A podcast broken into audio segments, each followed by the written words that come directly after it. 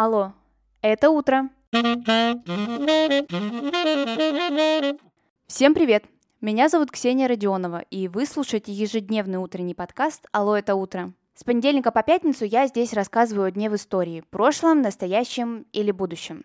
Смысл подкаста очень прост. Новый день – новая история.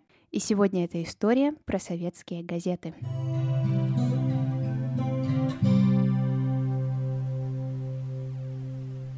В 18 июля 1918 года в Москве начала издаваться старейшая газета города «Московская правда». Существует она, кстати, и до нашего времени. В честь такой даты я решила посмотреть заголовки в других газетах за этот день, и я думаю, что вышло достаточно интересно. Давайте начнем. Например, в газете «Вечернее слово» за 1918 год можно найти такие заголовки. «Заседание Петроградского совета». Прения по чехословацкому вопросу, выступление оппозиции, резолюции, прения и резолюция по вопросу товарообмена. В Румынии железнодорожная забастовка, а в стране ослабление холерной эпидемии. За сутки вновь заболевших холерой и подозрительных зарегистрировано около 90 человек. На первой странице в газете к столетию со дня смерти размещен портрет Николая Ивановича Новикова, одного из основоположников российской журналистской деятельности. А вот в газете «Волжский день» можно найти следующее сообщение от редакции. Редакция просит читателей «Волжского дня» тем или иным способом получивших сегодня из столицы и провинции или привезших столичные или провинциальные газеты предоставлять их и материал в распоряжение редакции. Ну, это чтобы, наверное, своевременно получать всю информацию. На первой странице этой газеты можно найти статьи со следующими заголовками. В преданной Грузии и ничего не забыли, ничему не научились. Вырывать из контекста слова я не буду, а советую вам самим взглянуть на эти тексты. Электронные форматы газет я оставлю в своем телеграм-канале «Алло, это утро». Ссылку на него вы сможете найти в описании к этому выпуску или просто в телеграме вбейте «Алло, это утро» и все обязательно найдется.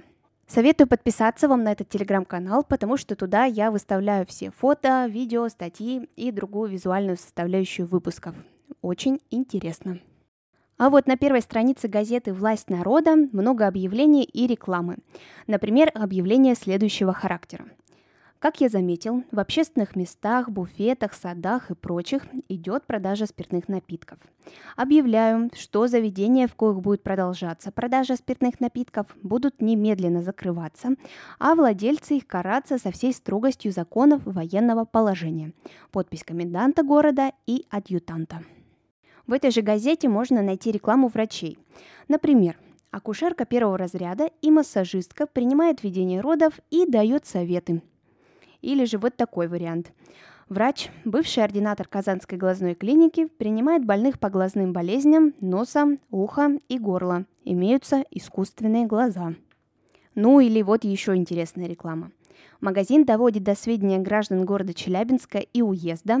Мною получен компот из абрикосов и персиков на сахаре. Цены умеренные. Так что, ребят, налетаем. Такие вот актуальные сведения были в газетах июля 1918 года. На самом деле заголовки и смысл статей в газетах не так уж и отличаются от сегодняшних новостей в телеграм-каналах. Люди болеют, воюют, и каждый пытается доказать свою правоту. Наверное, что-то уже нужно сделать с тем, чтобы появились более приятные темы для разговора. А на сегодня это все. Спасибо, что вы прослушали этот выпуск до конца. Обязательно оцените его и расскажите друзьям. Так больше людей узнают о подкасте «Алло, это утро». А мы услышимся с вами совсем скоро. Пока-пока.